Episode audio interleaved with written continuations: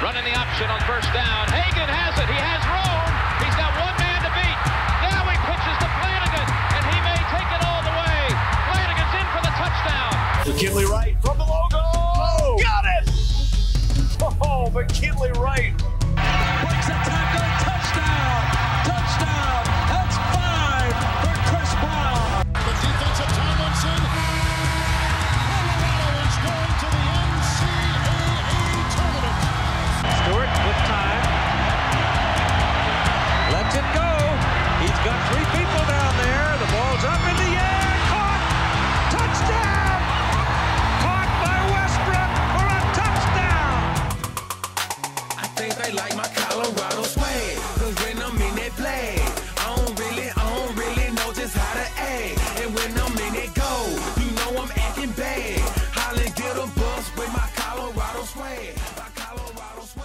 What is up, everybody? Welcome into the BSN Buffs podcast presented by Canyon Bakehouse. As always, it's me, your host, Henry Chisholm. Um, we're going to talk some more Buffs today.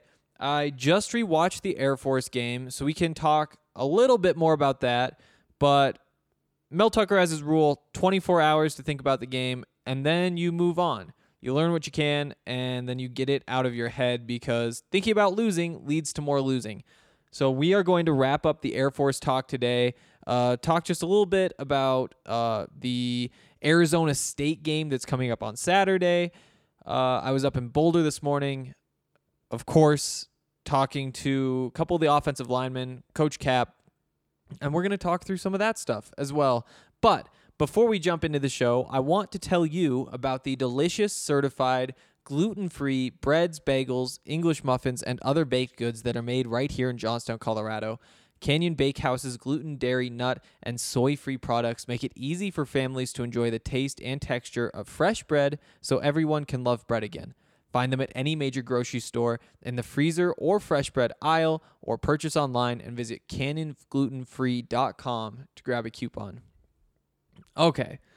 Um let's start by talking about what I learned this morning in Boulder. And there are a few key points, and the biggest is really the story of the season so far for the Colorado Buffaloes. And that's just the inconsistency, the inability to replicate what they can do with their backs up against the wall early in games so that they don't get put into that situation. You know, there's been a lot of different takes on what's causing it, whether it was overlooking Air Force this week, whether they just came out slow. And uh, that is the focus of what is going on in Boulder right now, trying to figure out how to fix it. You know, I, I, like I said, I just finished rewatching the Air Force game, and I watched the Pac-12 Network broadcast of, of course, and before the game, uh, I think it was Chad Brown, no, it was sideline reporter talking about how last week, uh, in the I think it was in the weight weight room. They were just playing a boxing match, the first round of a boxing match, over and over and over again. And that's how Mel Tucker tried to get the guys going. Like, look, these are these are guys who are starting out hot. You show up and you got to fight right from the beginning. That's the way sports work. Otherwise, you're going to take a blow and be stuck coming back from behind. Uh, kind of interesting. I, I didn't get anything like that like, out of the guys today but there was a lot of talking about how how do you fix this? How do you become consistent? How do you start fast and stay fast? And it's really hard to do. Um, let's get into the details, I guess. This has been pretty broad. Uh, it started with Mel Tucker, and Mel talked about that same stuff, just the importance of it, trying to explain that it can't happen.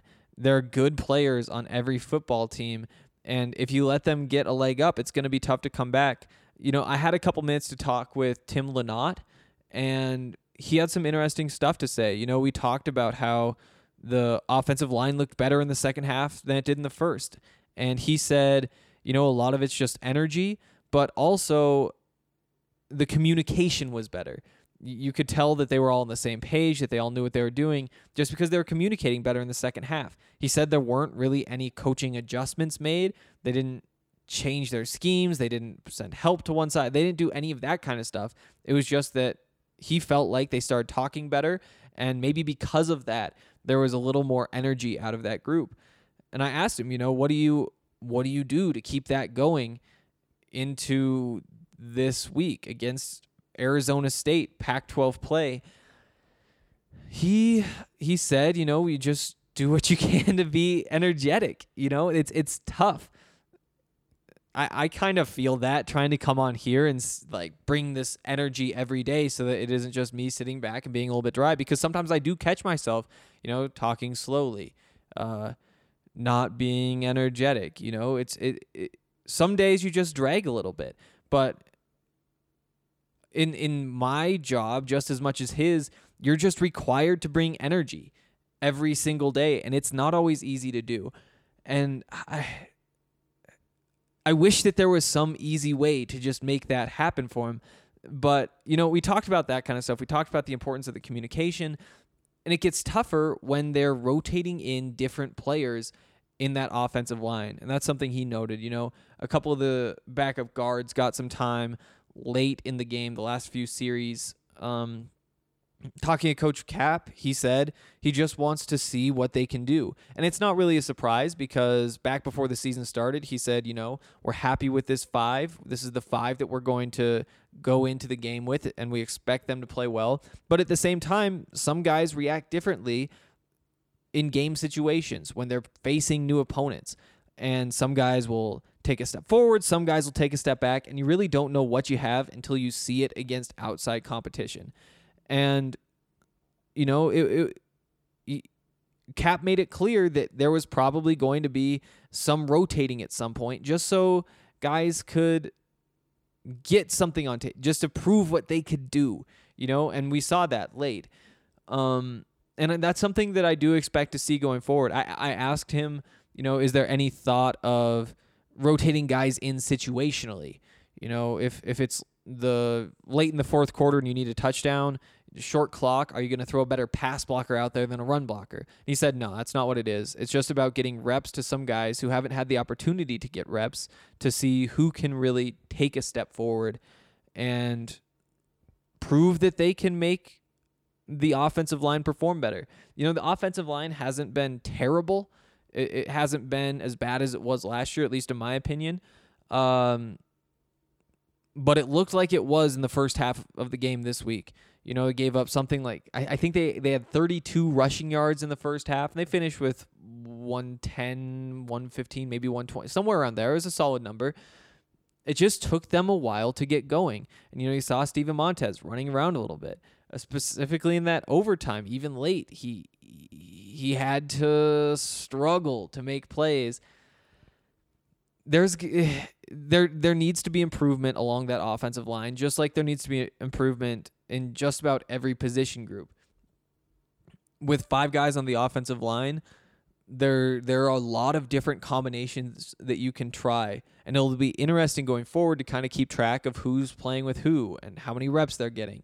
And you know, I wish looking back, I'd ask Coach Cap, you know, is there is there a date in your mind where you would like to have everything set up where you have your five going forward? You know is is this going to be two more weeks of just switching guys around so that you can see what works best? Or is this going to be something that could last the entire season? Um i don't know because i didn't ask and looking back i probably should have. But you know the answer was probably just going to be we're going to go until we get it right you know football talk. But it's it's frustrating. It's frustrating for the guys who are playing as well. You know, Tim said that.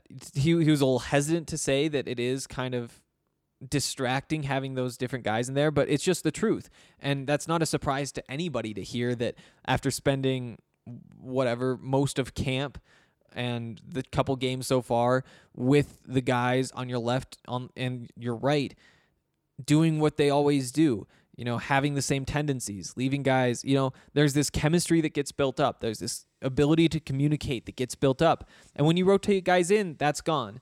But you're building toward the end of the season. Uh, you're you're by by the end of the year, you want to have the best combination, the best team possible. And sometimes that means sacrificing a little bit early and making things tougher so that you can learn if there's a better way to do things. Cap specifically said that it's about finding the best middle three going forward. Whether that's, I mean, it's, I, I would guess, you know, Lynott at center, Colby Pursell, Kary Kutsch at guard. But, you know, those those were the three that they were rolling with. But you saw uh, Chance Lytle and uh, Casey Roddick get some reps at guard. And, you know, some some things picked up. And we'll see if that's if there's going to be a change at those positions going forward.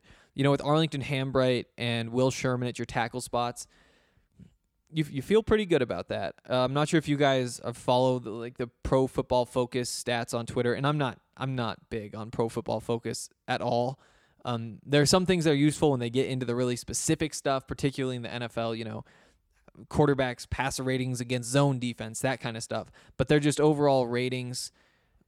There's there's some th- there's a little bit too much human involved in those numbers, and I don't like that. So I'm not huge on them, but they are worth noting for sure. You know, there are a lot of guys who put a lot of stock in those. Um, and they say that Will Sherman has been one of the best tackles in the country so far. And that's exciting. Uh, it's just figuring out how to piece together this middle three and figuring out how you can roll out a group that will be solid, play in and play out. And that might take some time because when they do change things up, the chemistry is missing. And it's going to take a while for that chemistry to build up as well. So even when they have whatever the best combination might be, it might not seem like the best combination right away. So that's something to watch. You know, I do think that this offensive line has already taken a step forward from last year. Um, they performed much better against Nebraska than they did the year before. It's it's improving, and that's what you're looking for.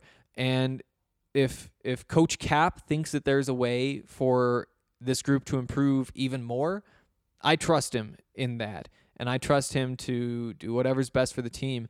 You know, changing things around for half the season, it gets a little frustrating because you do just want to have the best group out there, and you're throwing away games potentially by not having the best group figured out yet.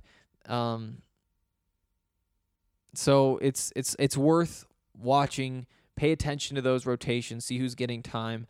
Um, do we learn anything else major this morning?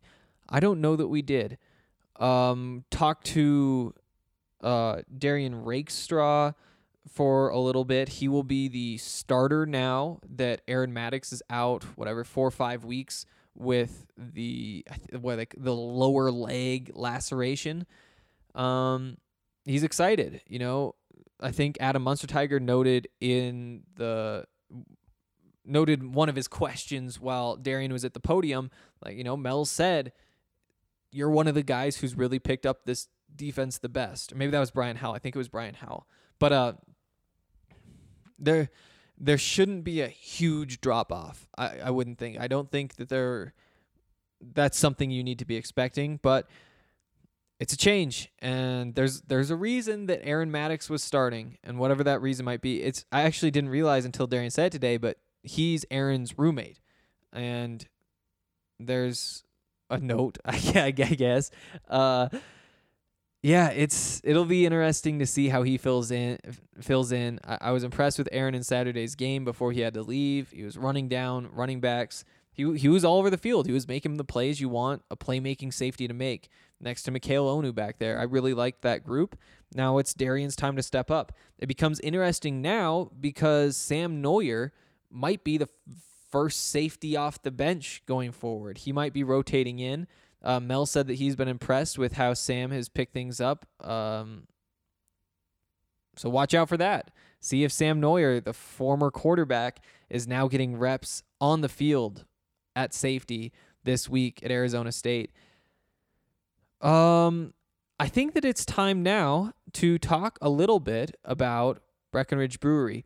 Uh, I've been drinking quite a few um, Breck beers recently, and as always, it's kind of been a blast. Like I said, went to the Broncos game yesterday. That was disappointing. That's a bad football team. Um, not a huge surprise, but there was there was I, I thought there was some like light at the end of the tunnel that this would be a solid football team, a team that was going to at least be like competing for a wild card spot late in the season. And they don't look like that team right now. Obviously, there's still some time to turn things around, but as of now, they look like a bad football team, and they're pretty frustrating to watch. Uh, the point is, though, Breckenridge Brewery helped me make it through that day of trying to try trying to bear watching a Bronco game in 90 degree heat. Um, so shout out to Breckenridge Brewery for doing that for me, and they have done so much for me and for BSN Denver. We really appreciate their support, and we really hope that you guys will support them too. Lots of great beers. If you haven't had this Strawberry Sky yet, you've got to give it a try. It is so so good.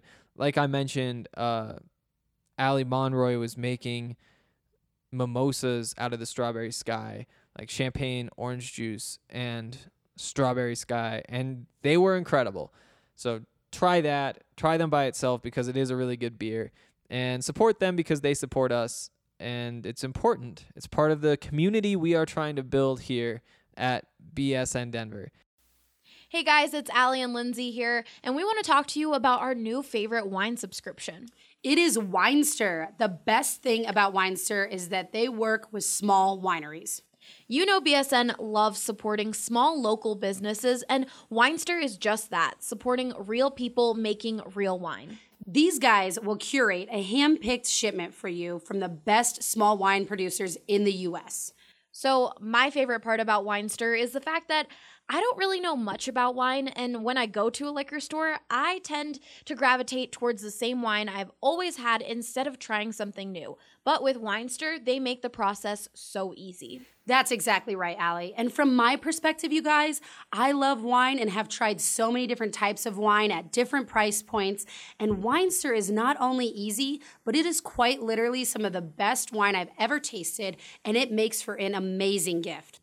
What's also ideal about Winestyr is that you can pick your shipments based on your schedule. That's right, Allie. So whether you're a casual drinker or you love hosting parties, you can get your shipment based on your lifestyle. So head to their website today, you guys. That's W I N E S T Y R, Winestyr.com.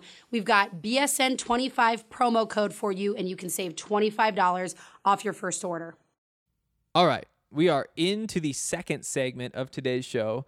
And I want to talk just a little bit about an interesting storyline in this week's game against Arizona State. Um, we don't really get into recruiting here for a bunch of reasons. Um, partially because the guys Rivals and 24 7 Sports, 247 Sports, I think it's 24 7. I think it is. I should ask Adam how you actually say that because I'm never confident when I say it. But yeah, over at 24 7 Sports, uh, they do a great job. Adam Munsterteiger, Chase Howell, uh, Justin Guerrero. I don't Guer, Guerrero. I, I I don't know that I've ever said his last name out loud before, but I follow him on Twitter.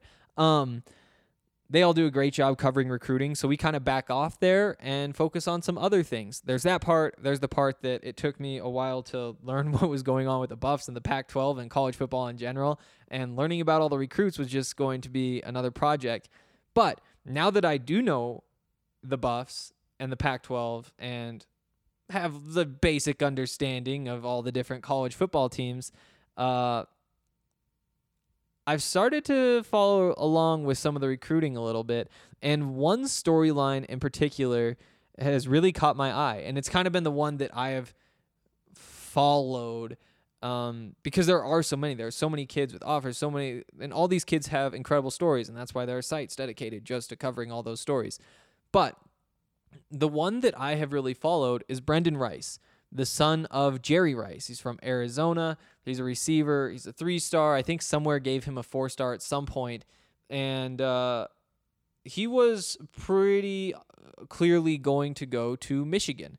Uh, very, very clearly going to go to Michigan. You know, 24 7 sports, they have their crystal ball projections, I think is what they call them, where they take a bunch of their writers who really know what they're talking about when it comes to a certain recruit or a school or whatever and ask them what their prediction is, um, where he will wind up. And at one point, I want to say it was like 90 something percent Michigan, like high 90s. Like he was going to Michigan. and that was actually a few days before the Nebraska game, uh, which which he attended in Boulder. Um, sounds like that that changed some things for him, which is pretty exciting. Uh, he was out there. I think I mentioned that I got a chance to say hi to him for just a minute. He was out there with Keith Miller, Keith Miller the third, I believe. I mostly just know these guys from Twitter. Re- the recruiting world now is so strange, but Keith is committed to the Buffs. He's going to be a receiver here. Um, the talk is if he and Brendan both come here, it's going to be the next, you know, Laviska KD type thing. It's tough to kind of project a guy as Laviska, but you know that's that's what that's what they're calling it. Um, so Brendan comes out here for the game. Keith's already committed. Brendan sees all of it. Obviously, they storm the field, all that kind of stuff. They call it the best football game I've ever seen. And now some now some projections are flipping. I think it's something like 60 something percent Michigan and 20 something percent Colorado. Uh, everything is kind of trending this way, which is exciting because not only is he the son of Jerry Rice, but he is a very, very good receiver, and he's built uh, like like very few receivers on the Buffs roster are. You know, he's 6'2", 208, I think is what he's listed at. Uh, if you go through the Buffs roster, you know, obviously Laviska Shenault, 6'2", 225 he's massive. Um, but then a guy like Daniel Arias, 6'4", 200. So throw eight pounds, take two inches off, and you can't see it. Fonte Chenault, 6'2", 190. Throw 18 pounds on him. You know, this is a guy who's he's he's built and he's an exciting prospect. I've been going down the YouTube rabbit hole and I've had a lot of fun with that. Gonna start trying to get into a little more recruiting stuff. I'm not really sure how exactly to incorporate it into our coverage, but these are some fun storylines. And I bring that one up because today Brendan tweeted that he's signing soon. Sounds like it's going to be sometime in the next month.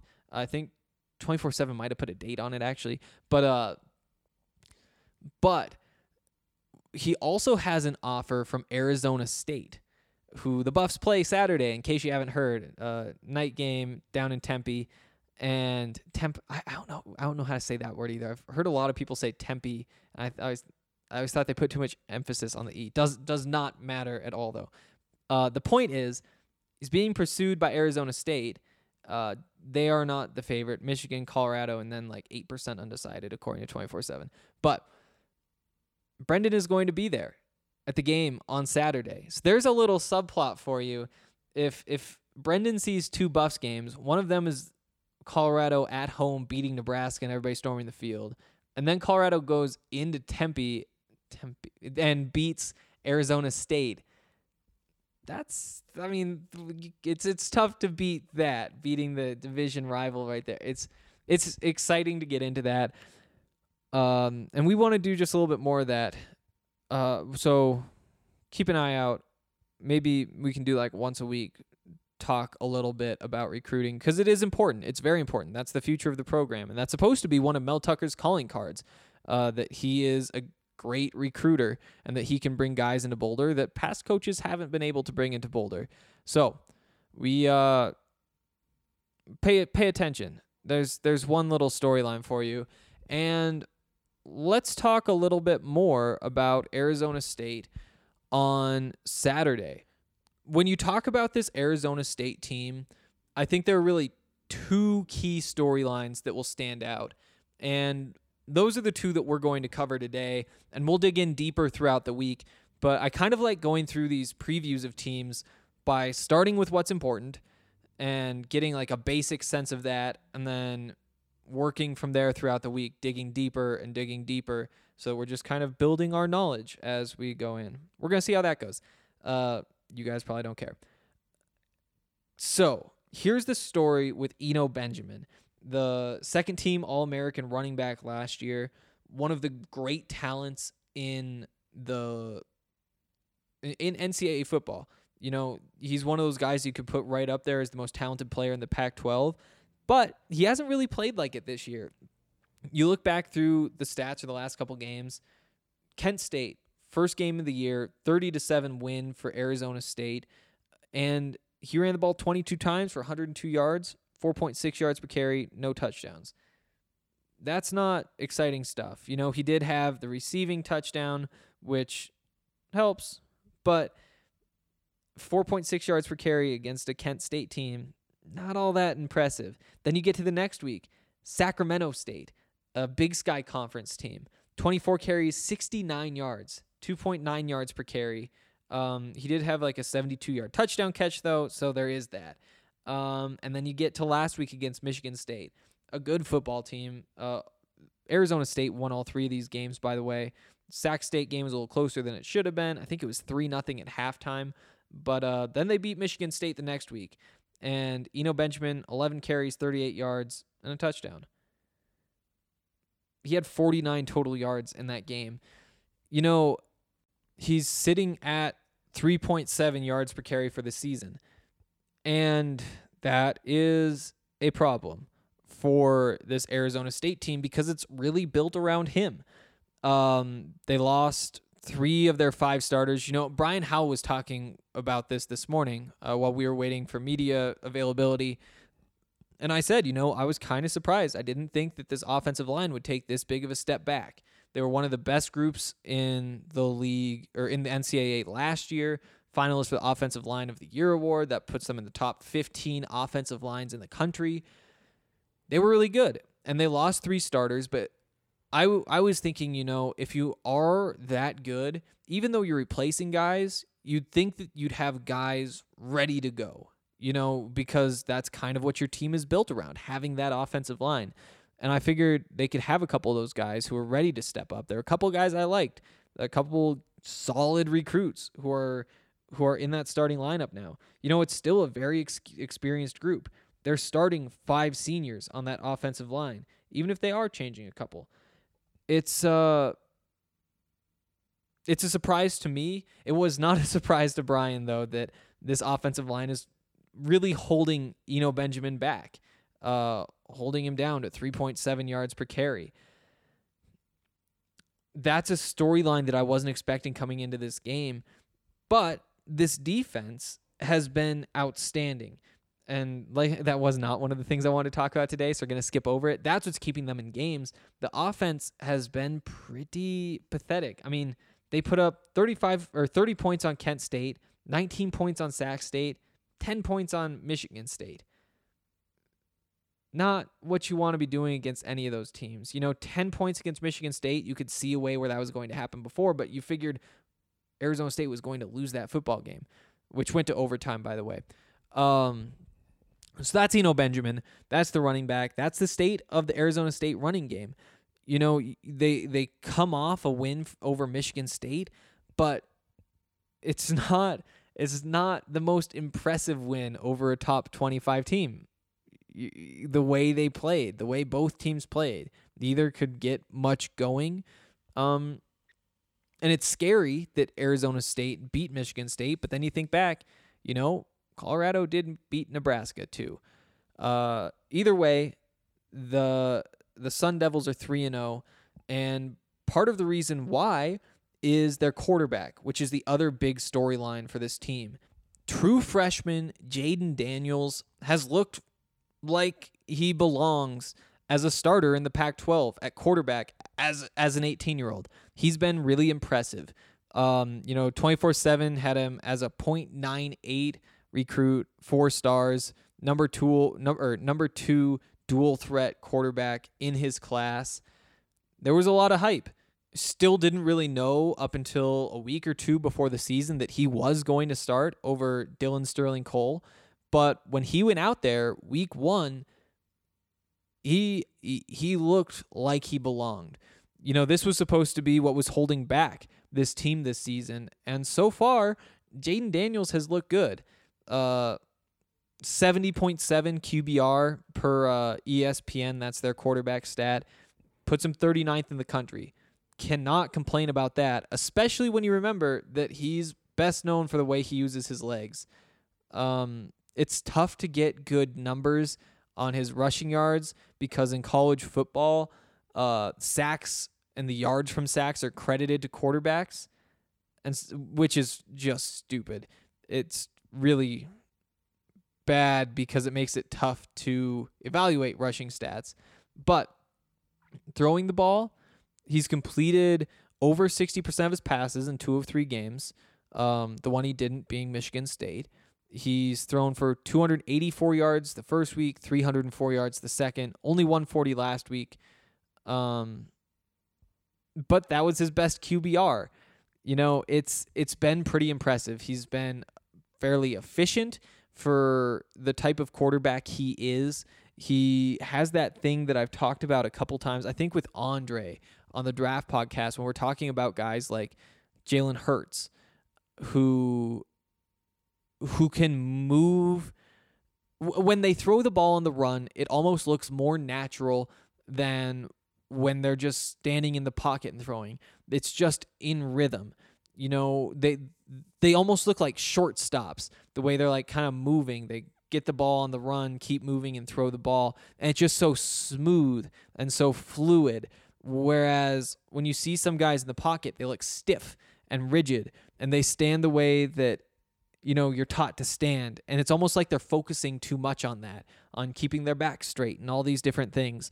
But when you see a guy like Jayden Daniels play he looks like a Russell Wilson who's out there just running around and flinging the ball downfield not worrying too much about mechanics but just it's he just has that about him. I guess Pat Mahomes is the best example. And these are lofty comparisons. And there are lots of parts of Jayden Daniels' game that aren't that good. But uh like there's there's a reason he isn't those two guys, at least right now. But he does have that one thing they have where they just look fluid when they throw the ball on the run, when they scramble out of the pocket and just rip one.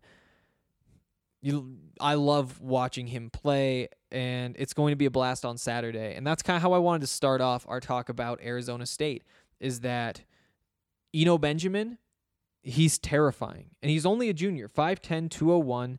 Uh, he was a second team All American last year, like I said, as a sophomore running back. He hasn't gotten things going this year, in part because of that offensive line, but it's it's scary. He he's going to get things figured out. I'm confident of that. And the Buffs just need to make sure that it's not this week. Um, so that's one. And then number two, Jayden Daniels, true freshman quarterback who's just a playmaker. And, you know, the Buffs have struggled with those types of quarterbacks in the past, particularly, you know, Khalil Tate comes to mind as just a dual threat guy that they haven't been able to contain. Even Adrian Martinez in that first half against Nebraska was just getting loose. Last year, Adrian Martinez. Who knows why that is? Um, and these are guys who do play well against teams other than Colorado. It's not like Colorado is just giving dual threat quarterbacks open running lanes nobody else is but it's a it's going to be a challenge and beating Arizona State starts with stopping those two guys um, and we're going to start digging into scheme and their defense and all of that sort of stuff uh, hopefully tomorrow and I'm really excited for that uh, it's time now to uh, talk just a little bit about our friends at StravaCraft. StravaCraft Coffee is the CBD enriched coffee that has really changed lives. The reviews are incredible, so check them out. This CBD infused coffee has taken away long term migraines, back pain, arthritis, IBS. It has helped decrease anxiety, you name it. Uh, CBD is all natural and not psychoactive. The coffee is rich and tasty, and we couldn't recommend it more to our listeners. Check it out for yourself today and receive 20% off when you use code BSN2019 at checkout and you can get it shipped straight to your door. All right, we are into the final segment of the Monday edition of the BSN uh, Buffs podcast, talking just a little bit about Arizona State. And now it's time to get into some questions that go back to uh, last week. Um, we've had two podcasts. So on the post game podcast, we don't go through questions or comments uh, so we have two podcasts worth of comments to get through. I think that's like eight total. So uh, we're going to try to get through all of them today. If things go long, we might save just one or two for tomorrow, but let's get into it. Uh, this is from last week, the last show before Air Force, when B Mixer said, Oh, and this is so sad looking back. Uh, I would I would take a 35-14 or so game I think it will be a bit higher scoring, more like 42 24. I think both teams will score on some big plays.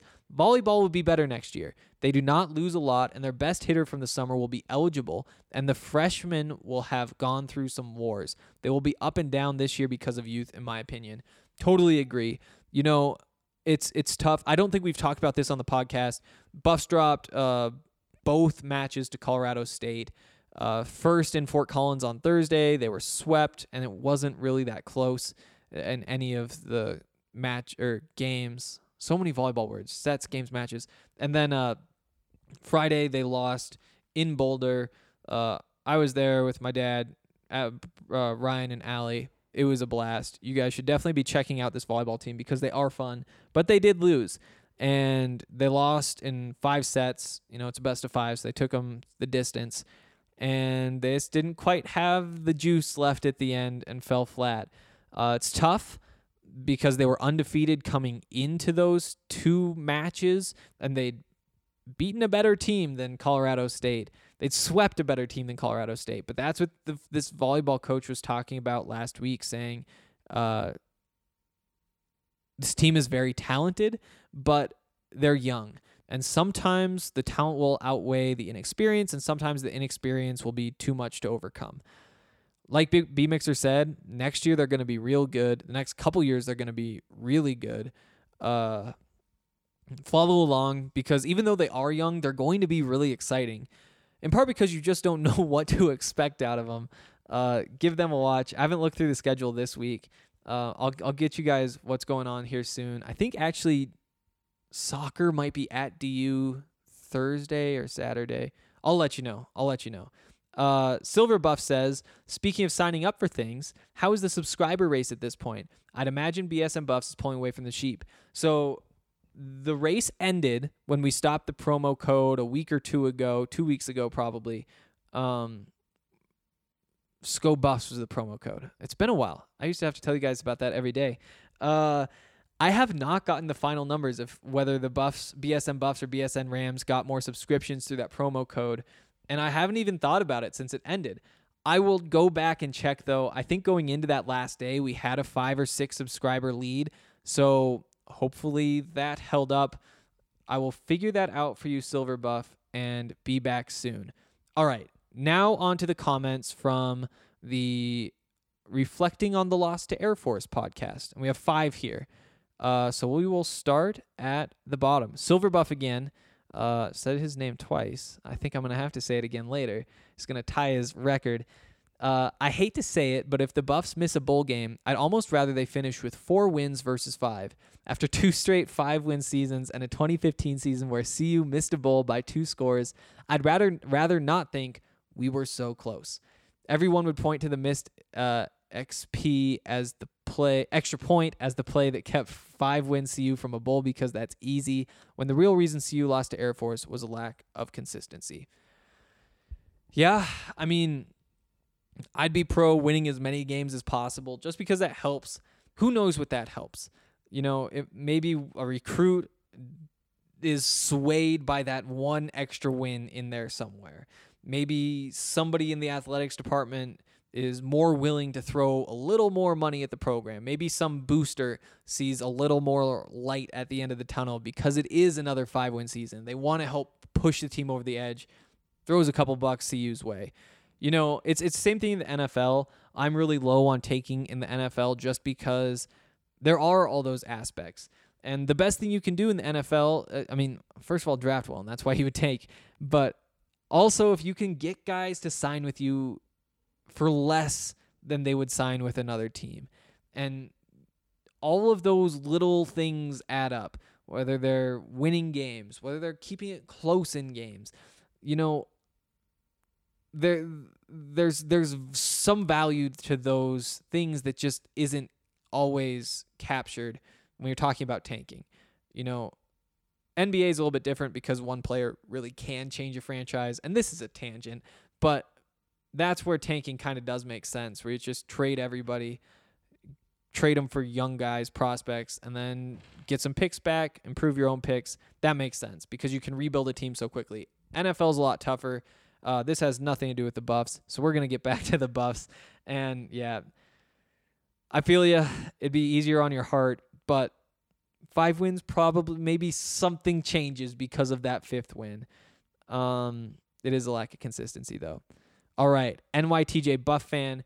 FYI, oh, this is a comment on his first comment. There we go. Uh, NYTJ Buff fan Henry. I must disagree with your take that the key to the offense is letting Steven throw the ball deep more. That seemed to be all they tried to do in the first half and through the third quarter. The number of incompletions on downs when three or four yards would have kept them ahead of the chains and progressing down the field was maddening. Further, it almost seemed like they were trying to force the ball to Laviska on Saturday. That, too often, looked like the inept offense from the latter part of last season. Conversely, what they should have done is run the darn ball. Mangham was hot and they didn't feed him. He had it going and they kept putting Fontenot back in the game. Fontenot was running tentative and Mangham was running like a man possessed. To add to this, when the defense is gassed from being on the field for seven or eight minute drives, the offense has to give them time to get their feet under them. Coach Tucker talks about complementary football, and they absolutely weren't playing it on Saturday. I understand they thought they could out athlete Air Force with the wide receivers. What they didn't account for is the fact that Air Force outquicked our offensive line when two thirds of the plays were pass plays. We had to beat them down, then throw deep. That, unfortunately, led to Montez taking some vicious shots as well. So, from what I saw, your take is wrong. Montez is good, but not great, and definitely hasn't proven to be somebody that makes the offense go on a consistent basis. We can use him to take the top off the defense after they have to respect the run, not the other way around, just one man's two cents. I think that's fair. You know, I I really do see your point there. This is one of those situations where I mean, I, I guess there is like a wrong answer. If they Buffs tried all these different things, something would come out ahead. But right now, when we're trying to figure out how you get this thing going, if you want to say that it's involving the tight ends more, whether it's going four wide, whether it's pounding the rock every chance you get, whether it's running outside, all these things, like you could make a claim, and I will totally, totally respect that. I would love for this to be a team that can establish the run, but I just don't trust it as much as I trust passing the ball you know, the the frustration on my end comes from their inability to run the ball in the first half when they did only put up whatever 30 something rushing yards. Maybe maybe that's how you go about changing it. You just commit. Maybe once they get this offensive line figured out, but it seems like once they start playing Pac-12 defenses, their biggest advantage is going to be these receivers and you have to find a way to I always think use your strength to open up whatever's best. In terms of a basic football strategy, 100% of the time, I would love for a team to be built on establishing the run first. It's so much more consistent. Like you said, it runs clock. That's how you close out games is being able to run the clock, uh, keeps the defense on the sideline, all of those things. And it really establishes an identity as a team that is in control of that game. You don't have the 30 second three and outs that you can have when you pass the ball. At the same time, though, more than I believe in that, I believe in using your best players to open things up for the rest of the team. So that's Laviska Shenault, K.D. Nixon. Get them to ball somehow, and then and then everybody else's matchup is easier. And that's how you use it. You know, I see the other way though, because – Oh, let's continue with this comment. I, I peeked at the second half of this comment. Uh, FYI, I went back and analyzed every offensive play from the game and noticed an interesting trend. I looked at the play calling for second and five or greater. One, on the drives that ended in a punt or an interception, we threw the ball on every play.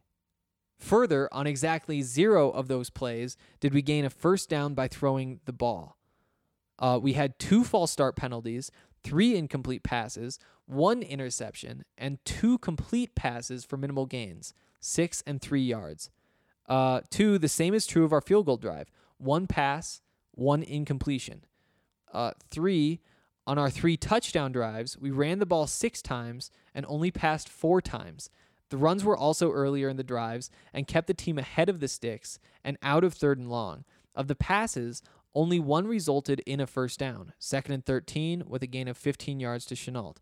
Uh, four, the only drive where running the ball on second and five or greater didn't result in points was the overtime drive where Fontenot gained zero yards on second and 10. So if if that was I don't know, that's a lot of inter- information packed in. It might be easier to go back and read it, but those are definitely interesting stats. So if you want to check them out, they're in the comment section, which I think is open to everybody, even if you don't subscribe. I think you can read the comments on the podcast. Um, interesting stuff for sure. So we became predictable in the drives that resulted in a punt or interception, went away from the balance, and gave up on the run too early. Long story short, keep running the darn ball. Yeah, I mean, the numbers are important there.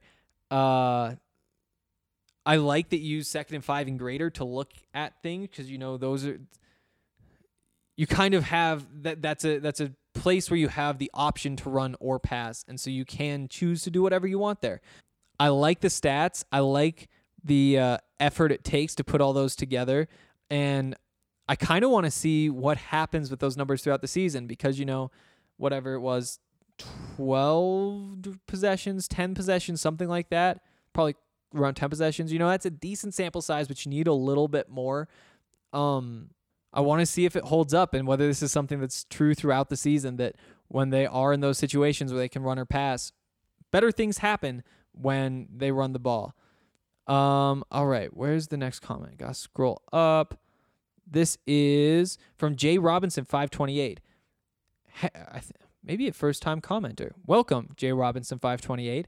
Uh, Henry, one thing that you did not address was the amount of penalties on the offense. Very true. Uh, a couple of drives were killed by multiple false start penalties. This is a problem that seemed to plague MacIntyre Buffs teams, but after the CSU game, I was hoping that they had turned it around. Now the dumb penalties are starting to creep back into the offense. Has Mel Tucker addressed this at all? It's a good question.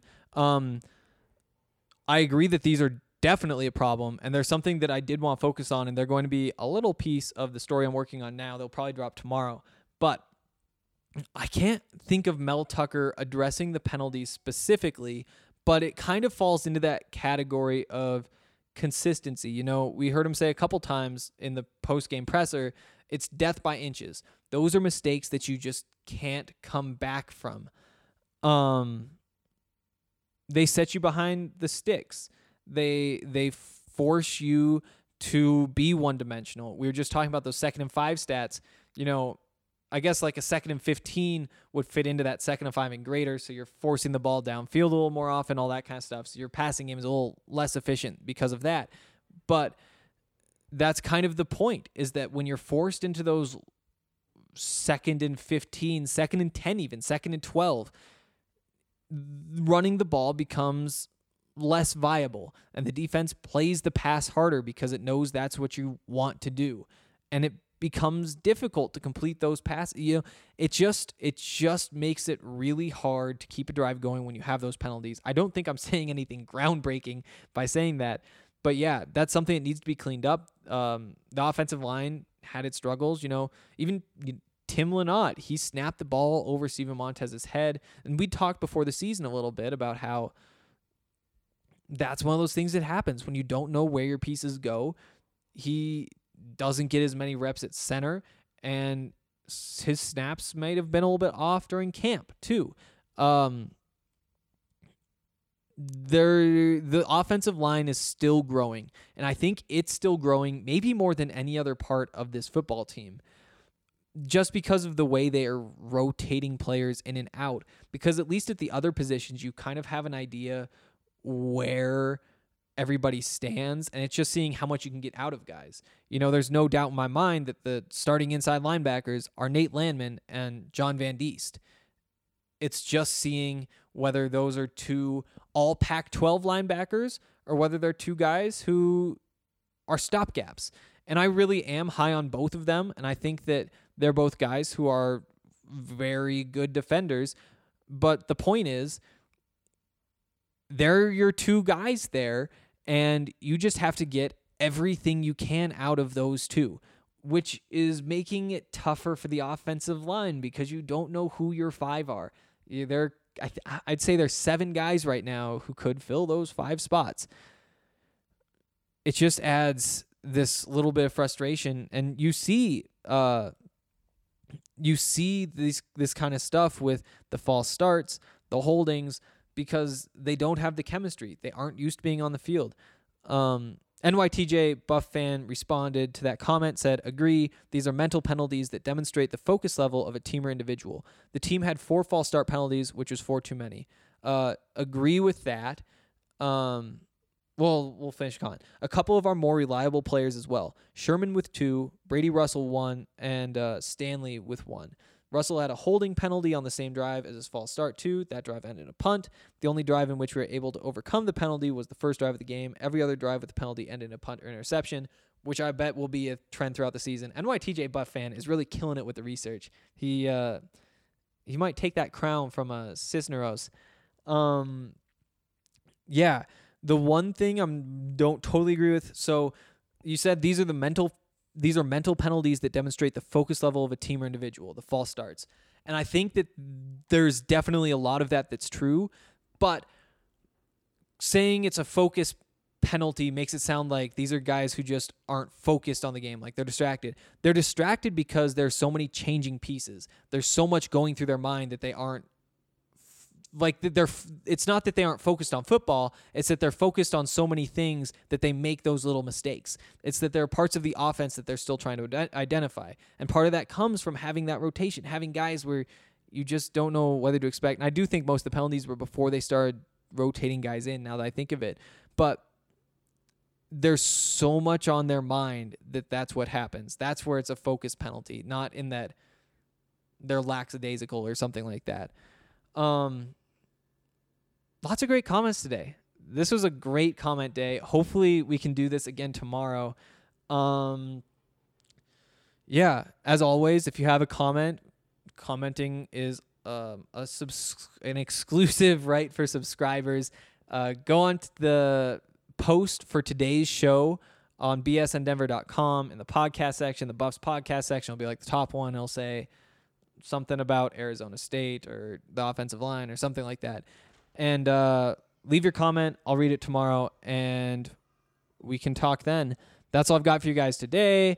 Uh, let's get ready for Arizona State on Saturday. Saturday night, Pac-12 Network. Um, it's gonna be a blast, and there's a lot to talk about. Uh, see you guys tomorrow. I think they like my Colorado cause when I'm in that play, I don't really, I don't really know just how to act. And when I'm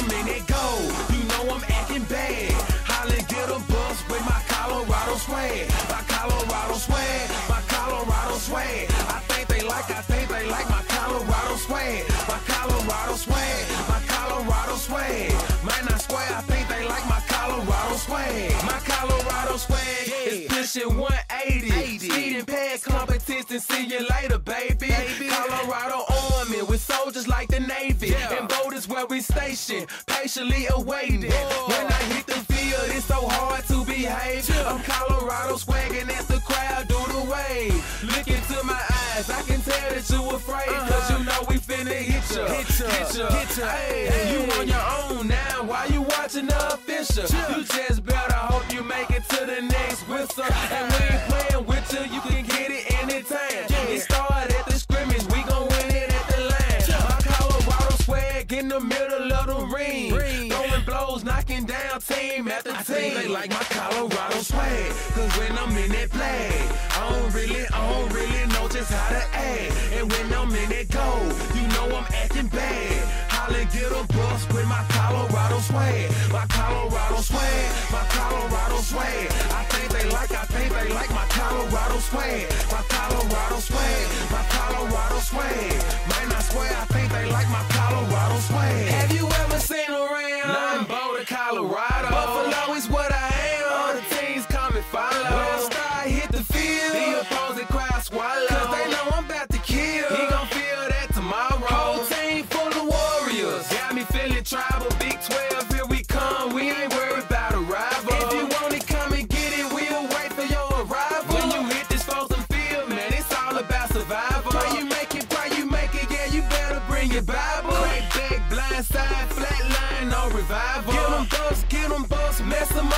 we got them. If we don't, then we'll get them when we see them. Then we had them. like my Colorado swag, cause when I'm in that play, I don't really, I don't really know just how to act. And when I'm in that gold, you know I'm acting bad. Holla, get a bus with my Colorado swag, my Colorado swag, my Colorado swag. I think they like, I think they like my Colorado swag, my Colorado swag, my Colorado swag. Man, like my Colorado swag. Cause when I'm in that flag, I don't really, I don't really know just how to act. And when I'm in that gold, you know I'm acting bad. Holly get a bus with my Colorado swag, my Colorado swag, my Colorado swag. I think they like, I think they like my Colorado swag, my Colorado swag, my Colorado swag. Man, I swear I think they like my Colorado swag.